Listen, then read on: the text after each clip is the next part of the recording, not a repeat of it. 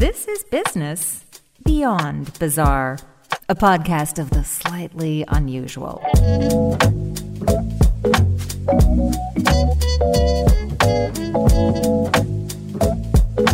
Here's your host, Peter Anthony Holder. Hello, and welcome to Business Beyond Bizarre, a podcast that takes you off the beaten path, introducing you to people who have slightly quirky hobbies or businesses. Have you ever seen an armored personnel carrier? Armored personnel carriers, or APCs, are a broad type of armored military vehicle designed to transport personnel and equipment in combat zones. So, if you are or were in the military, you might be familiar with them. You may have even driven one. With the exception of military parades, most civilians rarely come in contact with an APC. But one man from Norwich in the UK has always dreamed of driving one. And if you wish hard enough, dreams often come true. Merlin Batchelor is that dreamer. A lawyer by trade, Merlin has his own armored personnel carrier. How did this dream start? I've always wanted a tank. I did my driving license for tanks uh, about 15 years ago, just for fun. Never had a, a, house with a big enough driveway to park one on till now. I got it really for me and family to have fun, and it sort of went from there. Oh, to reminisce about all the things I really wanted in life, but passed on because I didn't have a big enough driveway. Note that Merlin, a civilian, has his tank license. This is not something that the average person has in their wallet. So I'll bite. Why do you have a tank license? I went through a phase of collecting the driving licenses. You know, after you pass your car license and you think, oh, wow, I can drive now. That's cool. And then I went and did a motorbike one. I thought, oh, now I can drive motorbikes. I went and did a lorry one. I thought, I might as well collect all of these. And I realized there were some esoteric categories. And you can do a license to drive electric milk floats in the UK and things like that. Well, license for steamrollers as well. That was an interesting one, driving a steamroller. So I did the tank one. I thought, this is pretty cool. Now I ask you, when have you ever had the chance to whip out a license that says you can drive a steamroller? So clearly, Merlin is taking excitement and collecting to a new level. By the way, just how much does an APC set you back? It was about $35,000, £25,000 thereabouts. If you look at it, any sort of second-hand or reasonably new car comes to about that sort of amount, so it's not that far off getting a car or van. Yeah, but I know where I can get a secondhand car or van very easily.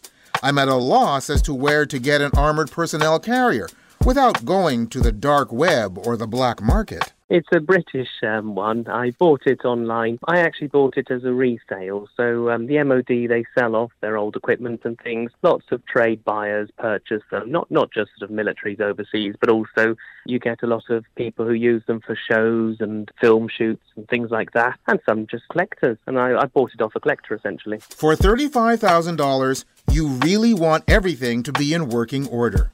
You don't want to see the fine print that says your mileage may vary, dealer prep not included. It was a rusting hulk. The person who sold it to me said it had sat in the field for 40 years. Engine didn't work, nothing worked, tracks didn't go round. It was pretty much just a big rusted lump of metal. So they sandblasted it down, got everything working. That, by the way, was included in the cost of buying it. So um, that, that $35,000, that covered the cost of buying and renovating it. But since then, we've been doing extra things to it. So, for example, we've added a reversing camera, very handy if you're reversing a, a large imposing vehicle. We've also added a TV inside with a sound bar. We've got a compressor fridge that we're going to be installing soon and LED strip light. So, um, yeah, it's all good fun. An armored personnel carrier doesn't have wheels. It has a track.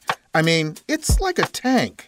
One would think that this could do some serious damage to a network of roads. It's comparatively light for tanks, so it's 15 tons. And of course, you, know, you can drive excavators and tractors and things that do have tracks on the road. So you don't need any special permissions for driving a tracked vehicle. The main thing is to make sure that with tanks, because they have steel tracks, what you have is rubber pads fixed in between each one.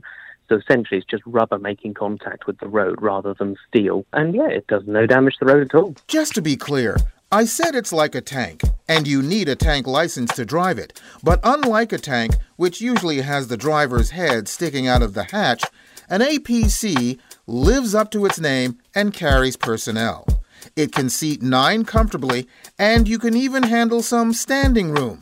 So, when exactly did this somewhat expensive joyriding fantasy turn into a money making venture? I bought it originally for myself and family, but then I had uh, neighbours and friends asking for rides, and then friends of friends, and then people I didn't even know. You know the, the postman, for example, or the mailman, as you call him over there, said, "Oh, can you take my kids to the prom? How much would it cost?" I thought, "I don't know.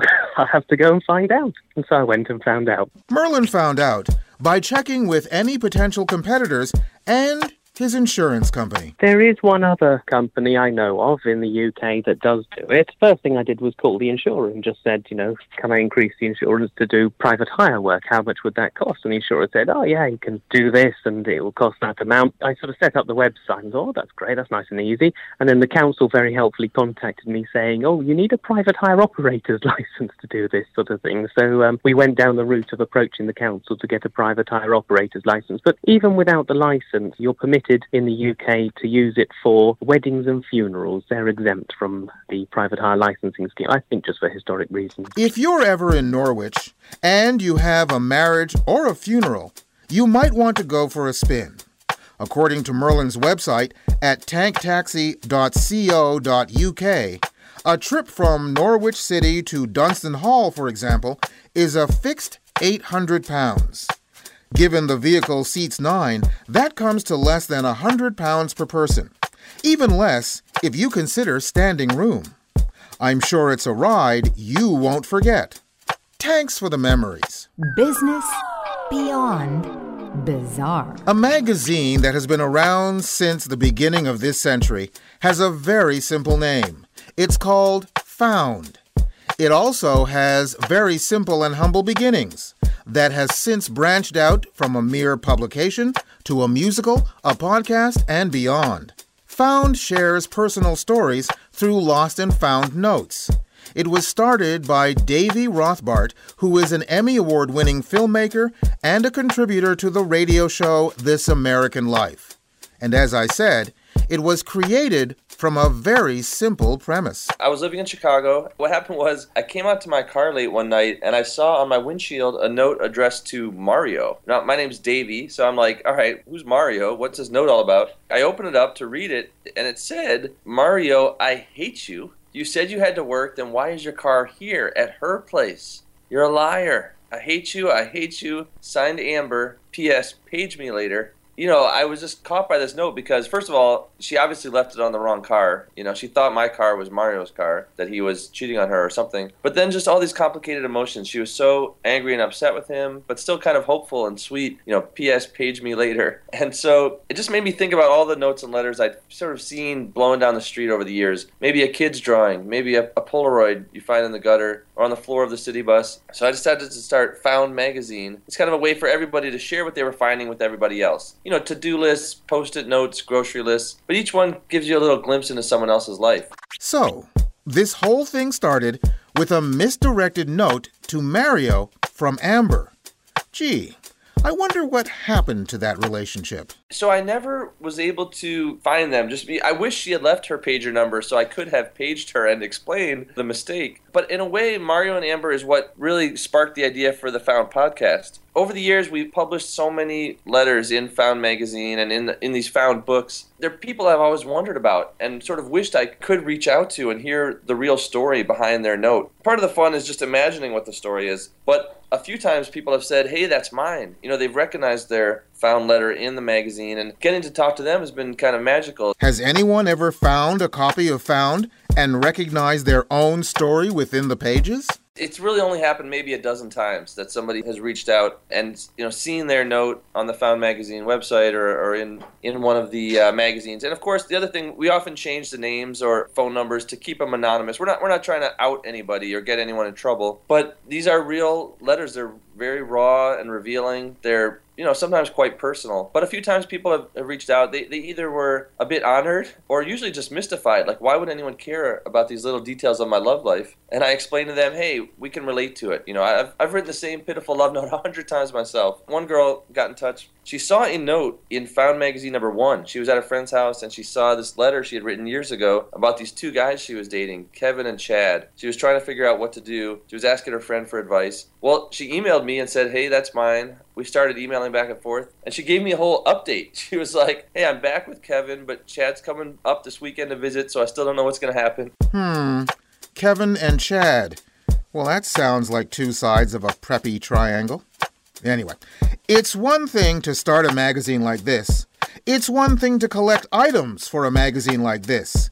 But did you ever think that in a million years, total strangers would send in stuff to a magazine like this? I did not think it would expand in the ways that it did. I knew a few friends who are weird like me and sort of curious about other people's lives. My initial idea was to make 50 copies of this, you know, just a little handmade zine basically. But what was really stunning to me was the way that it grew and how quickly people began sending finds in from all over the country, all over the United States, and, and really all, all around the world.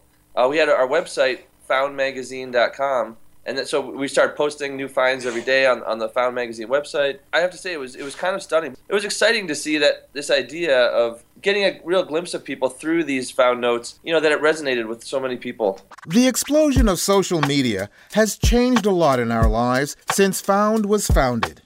Does this modern way of communication make found findings easier or harder? Well, that's a great question. Definitely, like people are not putting pen to paper so much anymore, so there's less of these handwritten notes floating around. But I will say that as technology evolves, the ways that you can find stuff evolves. Like, you know, people will send an email, but then someone might print out that email and it falls out of their backpack. It's on the bus, it's in the bowling alley parking lot. Sometimes you'll find a cell phone now, and it's maybe filled with photographs in years past, you might have found a stack of photos in the alleyway. Now you'll find a, a, phone with 50 pictures on it. A guy in Baltimore, he told me that he got his dad, his dad's in his 80s, and he got his dad his first cell phone. And as soon as he activated it, a stream of text messages started pouring through. And apparently, they were from some girl texting her ex boyfriend who had had the same phone number previously. And he wasn't even responding, but you read the stream of text messages. It's kind of a, a, way to get a glimpse into someone else's life just through that. And the last thing I'll say about that is that when people do have something really important on their mind, that's when people will put pen to paper and write an actual letter. If you're ending, ending a marriage after 15 years, or if you're writing to a coworker who you've always been in love with, you know, that's when you will write a handwritten letter. And so the letters that are being written are sometimes the most interesting. Davy has really found his niche with Found.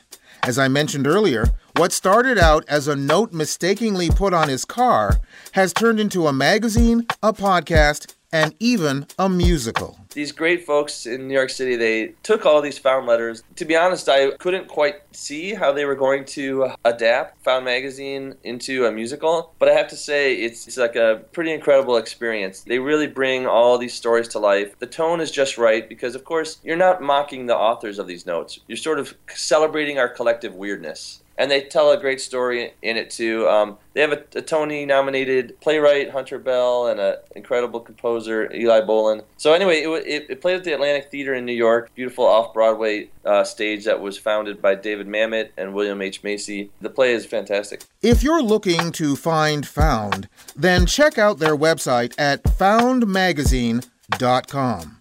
And remember the words of Robert Frost. Poetry is when an emotion has found its thought and the thought has found words. Business beyond bizarre. And on that note, this experiment that is business beyond bizarre has come to a conclusion for now. Who knows where we'll be found in the future? This has been Business Beyond Bizarre, a presentation of Flying Fish Communications and Group Fairplay.